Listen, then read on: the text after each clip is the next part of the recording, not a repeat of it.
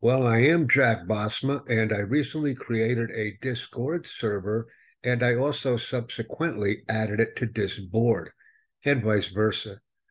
Disboard lists all of the servers that Discord has, and the nice thing about using it is when we actually take the invite link, it's perpetual, whereas a special Discord invitation link must be created periodically using the Disboard link does not have to be changed. And I have found this to be a very efficient and effective way to invite people to Discord by, in fact, using Disboard.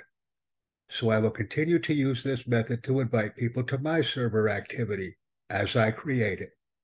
Thank you very much. And please invite others to join me on Discord using the Disboard link that I'm providing in this chat.